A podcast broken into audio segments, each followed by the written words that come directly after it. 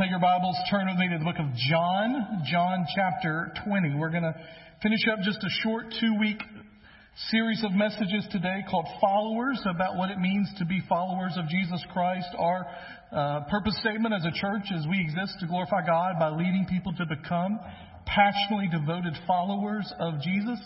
And so, what does that followers mean? And we talked.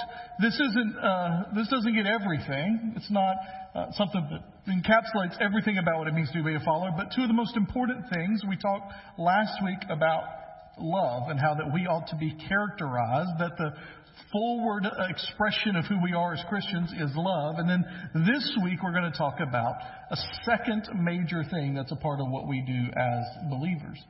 Now, I, want to tell you that all of this. Um, all of this decoration around the church and studying. I'll be helping to, to teach in a class this week during VBS, and so looking over the VBS material and thinking about all that we do um, got me thinking about games and gaming and all those fun board games that we have and things that we like to do as a family and video games and all of that. And it reminded me that sometimes we forget the impact that games have on our society. In fact, I don't know whether you saw this headline or not recently, but there was a game that came out. Now, now we talk sometimes, you'll see sometimes in the press about movies that come out and big opening weekends over three day weekends. And uh, for instance, a movie came out this weekend of Across the Spider-Verse, made about $120 million in three days. And it's a huge story, right? And it ought to be. It's a big store. It's a lot of money. But recently there was a game release that sold 10 million copies in three days.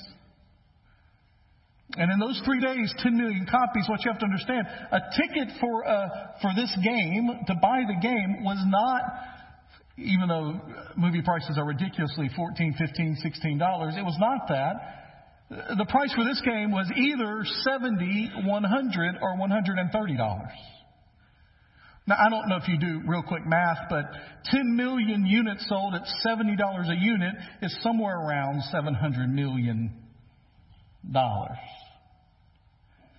Or most people think that this company made a billion dollars in three days.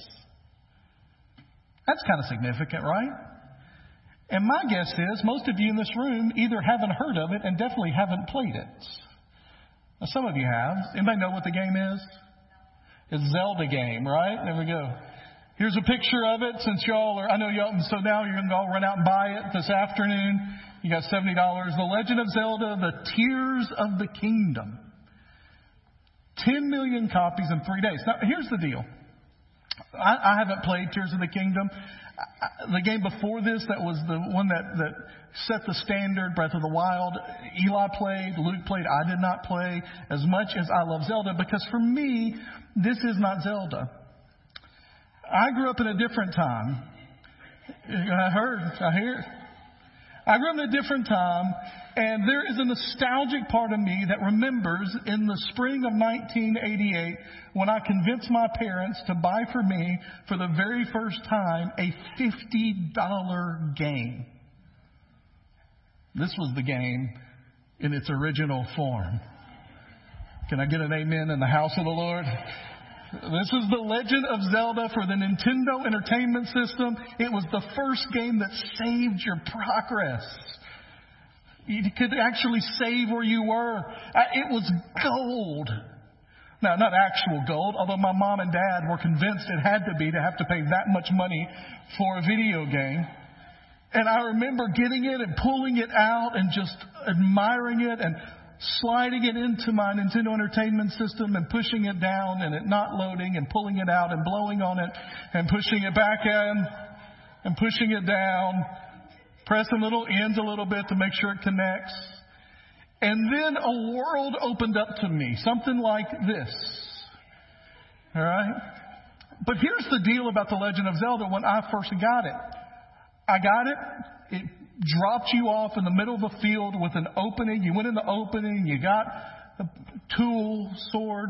You walk out, you walked up to the top, and there were these little guys that you could kill with the sword, and you went here and you went there, and that was it. I didn't have a clue what to do in the game. Like, literally the first Three weeks I had the game. I had no idea what to do. And today, if I had no idea to do, what would I do? I would look up, Google it. That's an old generation. We would YouTube it, right? That's Instagram it, Snap it, something, right? So uh, Google's we're all, us Google people are old now, all right? And so that's what I would do. Back then, we didn't have YouTube or Google or the internet or the, well, I did have a computer. It was a Commodore VIC 20 you had to plug into your TV. Um, I, I, we didn't have any of that stuff. And so I had to convince my parents to buy a $25 book that told you how to play the game on top of my $50. But I remember the helplessness of opening this big and not wanting to admit to my parents they spent $50 on a game. I had no idea what to do with it. All right, what does that have to do with anything, Pastor, right? That's what you're asking right now. Here's the deal. I'm convinced that there are a lot of people who are followers of Jesus Christ that have no idea what to do with it. They have no idea what that means, what that looks like, what the actions they are to take, the adventure that they're to be on. Zelda was a great adventure game, but I didn't unlock it until I figured out what it was about. And once I did, I loved it. But there are a lot of people that are living the life of trying to be a Christian and they haven't unlocked yet the potential of what that adventure looks like. And part of the reason for that is because they have forgotten that at the essence of who we are is a commissioning by Jesus. Look at John chapter 20. We're going to start in verse 19. When it was evening, on the first day of the week, the disciples were gathered together with the doors locked because they feared the Jews. Jesus came, stood among them, and said to them, Peace be with you. Now let's just stop there for a minute. We got to get the scene here. We're in John chapter 20, so this is after the resurrection. This is after the crucifixion. This is after the arrest of Jesus. This is after the Last Supper. And in fact, Jesus gives them a quote here that they would have recognized as normal kind of quote of peace be with you. What is fascinating about this first little verse and just three or four verses we're going to look at here is how normal Jesus is when he enters into a room that is locked all the way around and just simply says, Hey guys, peace be with you would have been the, Hey, what's up, man? Now, a couple of details that are here that let us know how extraordinary this is. Uh, what do they say about the doors here? They're locked. Why are they locked? Well, because their leader just got arrested and crucified for everyone to see, and they were not convinced that they weren't next, and so they're hiding. They're scared, as you would be, as I would be. They're figuring out the next steps. What do we do now? What's going on next? Where do we go? How do we get out of town without being noticed? Well, let's just go hole ourselves up in a room for a little bit. We'll lock the doors, and then when all of this passes, when Passover is done, when we get through with this big celebration, celebration, we'll sneak out of town as the rest of the group is sneaking out. They didn't have facial recognition technology by then. It'll be simple. We'll just get in with the crowd and we'll get out of town. But until then, we're going to lock ourselves in a room with no way to get in or out and we will be safe. And then Jesus just appears. It doesn't tell us what happens here. We don't know if he phased through walls. We don't know if he just suddenly appeared out of thin air. We don't know if he descended through the roof. But it's evident that he got in a way that none of us can get in. And he just stops and says, What's up, guys?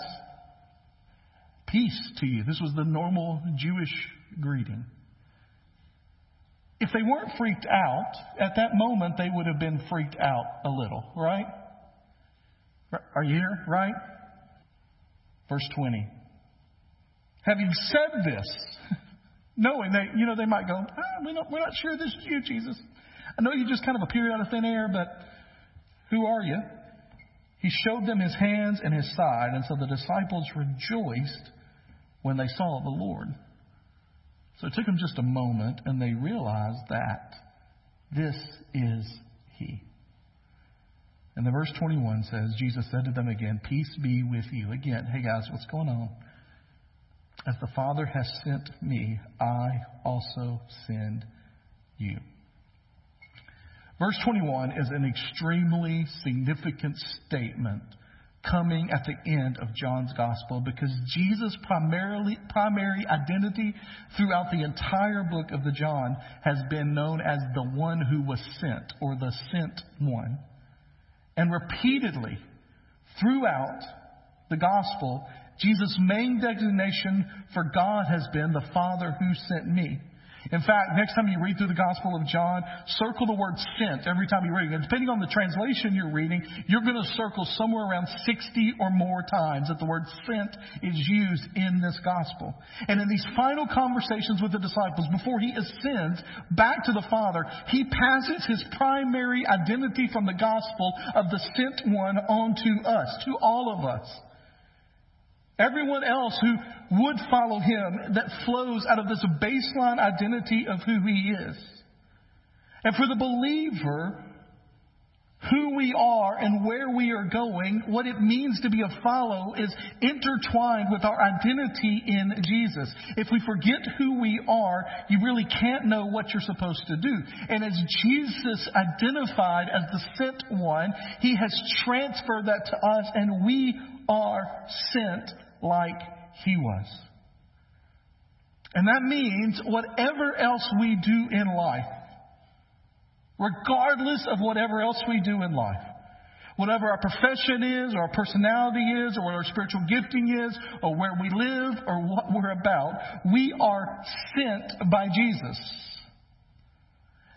These words, verse 21, are Jesus' words not just to those apostles gathered in the room up there. By the way, the word apostle literally means the sent one. These are the words of Christ to you. Every gospel has a great commission in it. Matthew's is the most famous, perhaps. Luke does his in Acts 1 8 as the, as the, as the second part of the volume of his writing about the life of Jesus and the continued work of the Holy Spirit. And they all have the same idea. I am now giving you the sending call on my life to your life. Take it. You are now the sent ones. And think about this. Of all the things Jesus could have said here, as he's gathered with his disciples, the first thing he says, of all the things he could have said, he could have said, You will be my worshipers, or you will be my prayer warriors, or you will be my Bible studiers, or you will be my justice advocates. All of those would have been true. But what he is saying here is, You will be my sent ones. In Acts 1 8, my witnesses, the ones that are sent to give testimony about who I am and what I have done. You have been sent. Well, for some of you, that may be intimidating. You're like, sent one? I don't know how to do that. I don't know where to start with that. The good thing is, Jesus promised to always be with us. He even promised his disciples at the very beginning, the first apostles he called, he says, He will make you a fisherman. He didn't say, Follow you and make yourself. He says, I will do it. In John 15, 16, he says, I have chosen you and appointed you that you should go and bring forth fruit. That he is going to make us followers of Jesus, fruitful individuals that bring glory to his name. And for that purpose, he has called us. Here's what's also interesting about this call for them. It would have been a call back to just a couple of days ago that must have seemed like months when they were in the upper room and Jesus is teaching in his most extended discourse of teaching in the entire Gospels. And he says to them at one point in there, As the Father has sent me, I am sending you. This is the time for you to go. And so Jesus is pointing them towards us and saying that you are now sent. And if you feel this morning like, well, good luck with that, Jesus. I, I don't have much potential or I'm kind of not prepared or competent in that way. Jesus has declared that He has appointed you to bring forth fruit, and the same power that opened the eyes of the blind, and the same power that walked on water, and the same power that multiplied the loaves and the fishes is working in you to give you the ability to live out the calling on your life. You are sent. So here's what I want to do for the rest of this kind of time together. As I want to look, well, what does that mean? What does that look like? What is it meant by His sending is now our sending?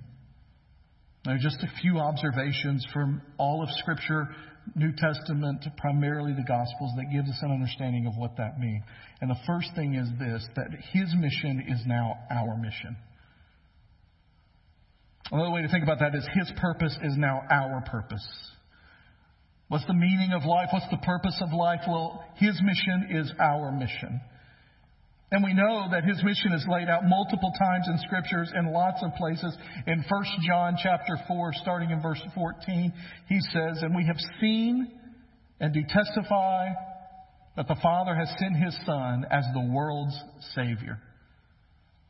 What, what was his mission? It was to save the world. Luke 19, verse 10.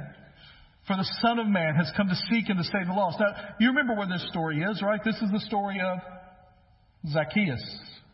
A wee little man, and a wee little man was he, right? Climbed up in a sycamore tree for the Lord he wanted to see. And when he does, the Lord calls him to come down and he goes to his house and people start grumbling. Can you believe Jesus is eating with that guy? Can you believe Jesus went to the tax collector's house? No one reputable would ever go there. And Jesus comes out and says, I have come to seek and to save the lost. That's my mission. John chapter 3, verse 17 says, For God did not send his Son. This is the one right after the most famous verse in all of Scripture. Into the world to condemn the world, but to save the world through him.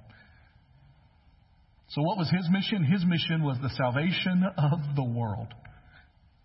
How? Or what was involved in that? What was he doing in order to do that? Well, there were really three parts of that plan for him. And the first was that he was going to reveal who the Father was.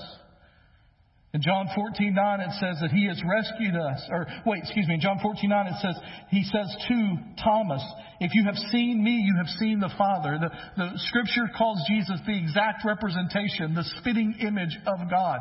And part of the reason, or one of the parts of his mission in coming to earth was that he came to reveal who the Father truly is and passed on to us part of our responsibility, part of our calling, part of our mission in life is to reveal to a world that is in need the glory and the majesty and the love and the holiness and the strength of our God. We are to live our lives as witnesses, as testimony to who God is. Now, Jesus revealed exactly who God is, perfectly who God is. We will not do that because you and I are not perfect. Jesus is. But that doesn't mean his mission isn't transferred to us, anyways. We are to live our lives as loving as God would be. We are to live our lives as holy as God would be. We are to live our lives in a way that shows the majesty and the glory of our God. So part of his mission of salvation was to reveal the Father because people needed to realize they had a Father in heaven who wanted a relationship with them and was drawing them back to himself. The religious leaders of Jesus' day and the religious system of Jesus' days had misinterpreted and misdescribed who God the Father was. And part of Jesus' task was to say, This is who we serve. There may not be a day since the first century when a watching world needs to better understand the God we serve than today. Because if we're honest with ourselves, our lives and the lives of churches and organizations and leaders who call themselves Christian leaders have oftentimes demonstrated the fallen nature of our lives much more than the greatness of our God. Part of our mission and being sent ones is to be a representative for Him. Jesus not only came to reveal the Father, He also came to redeem us from sin. Colossians 1 13 through 14 said, He has rescued us from the domain of darkness and transferred us into the kingdom of the Son He loves. In Him we have redemption. In Christ we have redemption, the forgiveness of sins. That the reason Jesus came was to reveal the Father, yes, but then to pay the price to redeem us, to bring us back, to purchase us back from our own sin. To deliver us from the sin of our lives. The, the issue that we have in our lives is the sin that we so easily allow to entangle us and to pull us down. The disobedience we have in following God. That is at the essence of all of our hearts. And Jesus came to not only pay the price for our sins, but to pull us out of it in order that we could live a life empowered by Him to live a life more dedicated to Him and eventually to rid us not not only of the penalty of sin, but also the presence of sin and ultimate glorification and salvation. As part of our mission, it is our job to reveal to people the need for a Savior and that He has come and that He has paid the price and that He is risen. We are to reveal the Father as Jesus did. We are to redeem people from their sins. Now, let me say this very clearly. I do not mean that it is our job to redeem them. That is Jesus' job still. Only God can do that. But it is our job to point them to their need for redemption and the source of their redemption. And then the last thing that Jesus did as a part of his mission in this threefold idea is that he raised up the church to be his body. Matthew 16:8 he says that I will build this church, my church. Remember, Peter gave a confession and he said, On the basis of your understanding of who I am, Peter, I will build my church and the gates of hell shall not prevail against it. This is our responsibility to take the church that has been passed from generation to generation to generation, now for almost 2,000 years, to take that church and to pass it on to the next generation as a witness to who God is and and to spread his kingdom through the local church across the nations.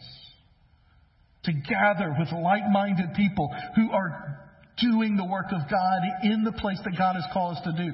That's what this church is about here at First Baptist Goodlettsville. God has planted us right here at this exact location so that we can impact the, the culture around us, impact the county around us, the city around us, the area around us. We have people that drive in from all over this part of Nashville, even some farther away than this part of Nashville. And we are to impact the areas in which our people live for the glory of the name of the Father and for the sake of the spread of His kingdom. Jesus came to raise up the church, to build it, to be His bride that goes forth. His purpose, His mission is our mission. Here's the second thing, real quickly. Not only is His mission our mission, but His method is our method. You say, well, what is that method? Well, it's not described any better than John chapter 1, verse 14. This is how He decided to come. It says that the Word became flesh and dwelt among us. We observed his glory. The glory is the one and only Son from the Father, full of grace and truth. This is in the great prologue of the book of John. At the beginning of this, we're near the end of it in John chapter 20. And he says that the Word, Jesus, came and became flesh. The word means that he literally took on flesh. The word that we get out of that is incarnate, incarnation. That is in flesh. It means that he took on our, not only our body, he did become a human being, 100% human, 100 100% God at the same time, but he also took on our filth and world and he lived among us and he lived among relationships and he understands family relationships and he understands friendships and betrayal. He understands the cruelness and the harshness of people. In the book of Hebrews it says we have a high priest who understands every temptation that we have, every fault that we have, every problem that we have. The way that he executed his mission, the method that he used for his mission was that he engaged himself in the lives of us and lived amongst us. Incarnational living. And as the people of God who are following his mission, our job is to be in this world and not of this world. It is to put ourselves in and among the people who God loves that have not yet come into a relationship with Him and to live our lives in such a way that they see how great God is and their need for Him and we in incarnational living show them the love and the mercy and the grace of God and point them to Him. We look for areas that God is already working in and around our lives and we go to those areas and we work. One of the transitions that has happened in my now 20 plus years of pastoring churches, one of the real transition is there was a time, um, especially early on in my ministry back in the um, early 2000s. When I was pastoring a county seat church, First Baptist Church in Ripley, Tennessee, county seat right there. And there was a time and then, not that long ago, when people would come to the church because that's what you did in a community. When you moved into the community, you found relationships through churches, and that's where you went. And as a church, we could put on programs and we could put on these ideas and we could call people and we could do events and we could say, come to our church, come to our church, come to our church.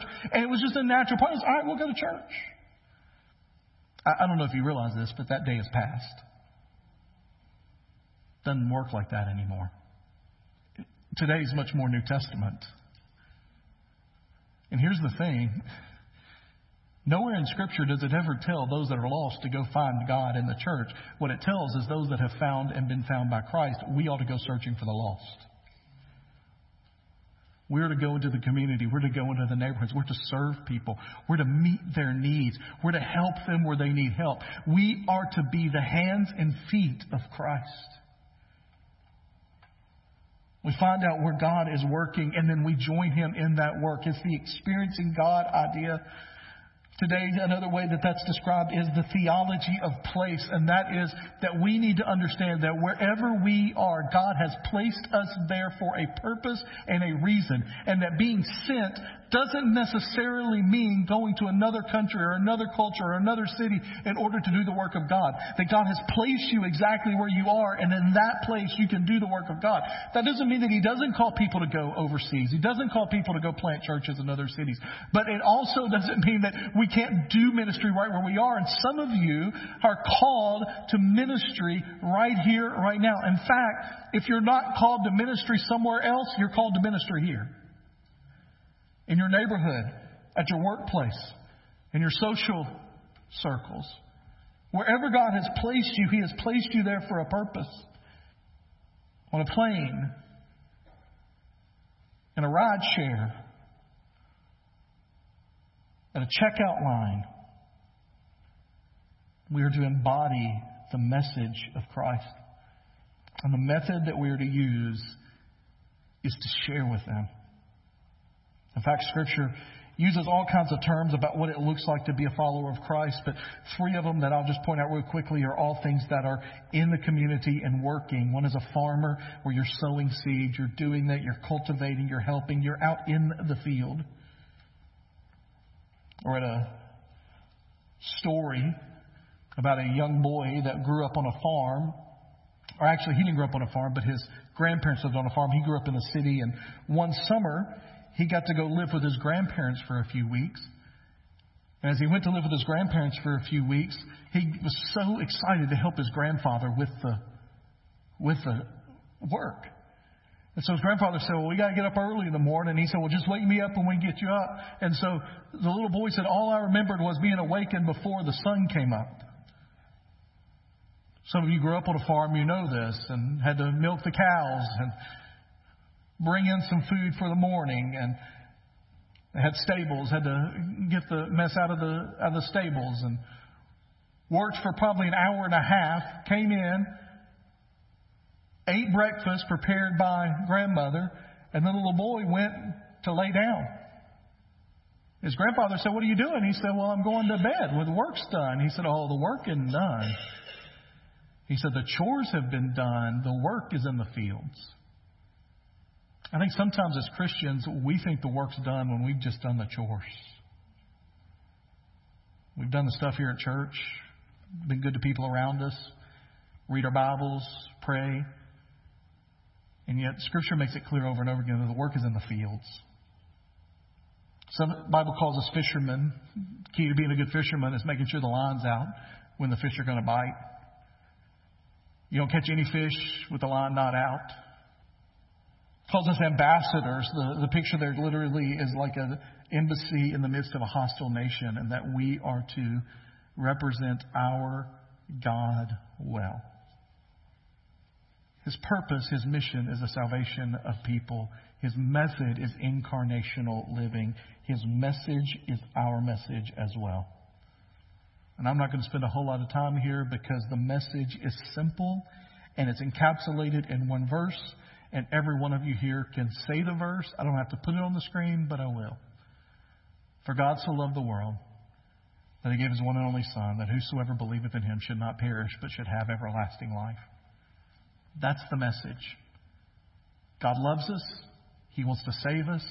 You need salvation. His Son died for us. He rose again. Will you believe?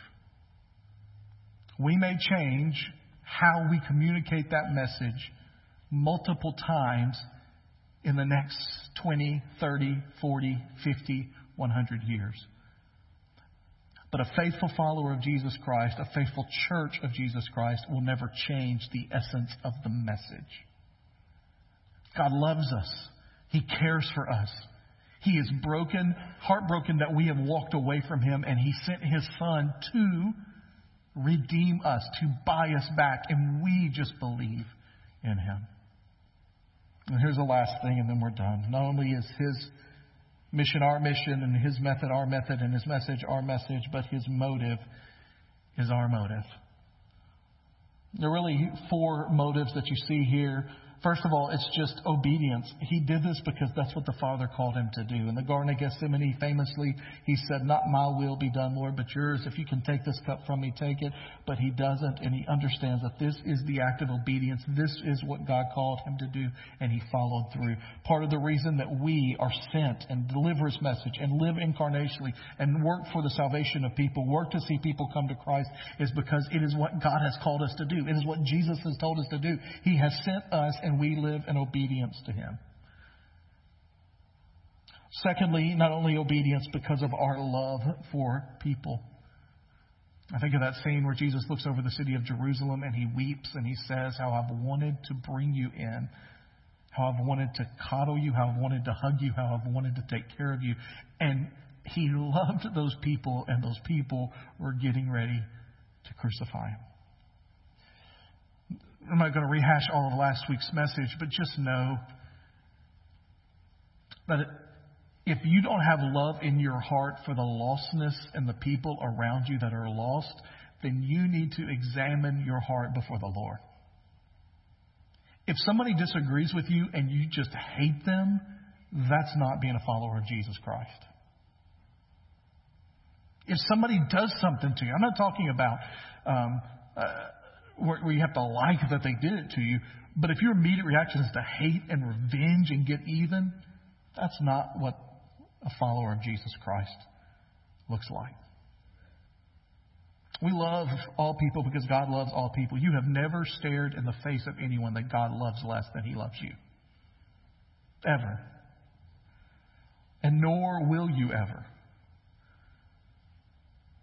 It doesn't matter your status or your place in the world. Now, let me all just say this to some of you in this room that need to hear this. You've never stared in the face of anyone God loves more than He loves you either. We are loved by God with a love that is incomprehensible. And He has that for every single human. And we ought to be an example of that to those around us. His motive was obedience to the Lord. It was love. It was also necessity. What do you mean by necessity?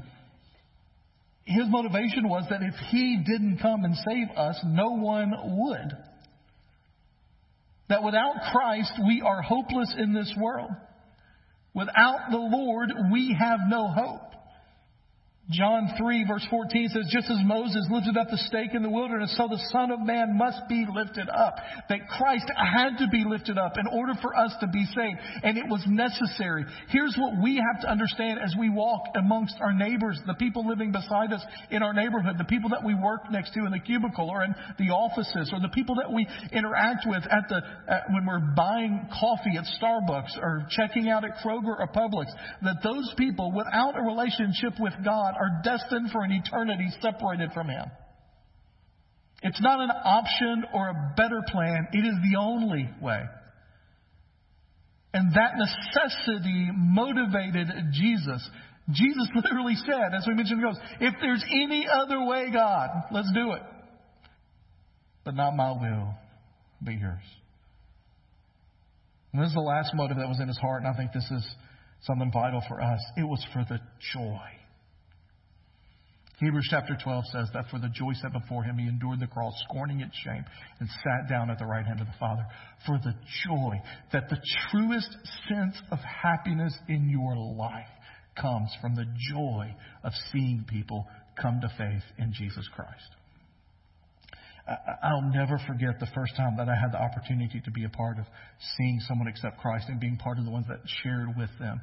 It was at church camp my eighth, after my eighth grade year, sitting on some steps at Centrifuge with one of my classmates.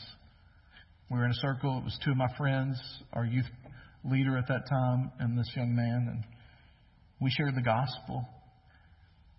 And I'll never forget the feeling when he accepted Jesus Christ as his Savior. My youth leader at the time, a guy named Mike, Mike looked at him when we were done and said, Scripture says that right now they are throwing a party in heaven